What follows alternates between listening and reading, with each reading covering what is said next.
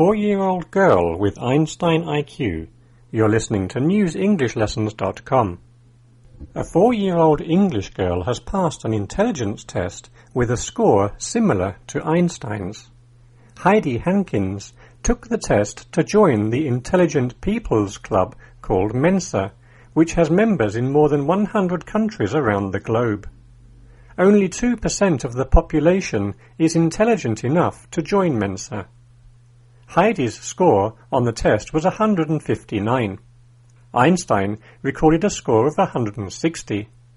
The average adult would score around 100 and someone who is gifted and very intelligent could get 130. Heidi's father is a university lecturer and her mother is an artist. They realized their daughter was special from an early age. When she was two, she taught herself to read using the family computer. She could also count to forty and do simple maths.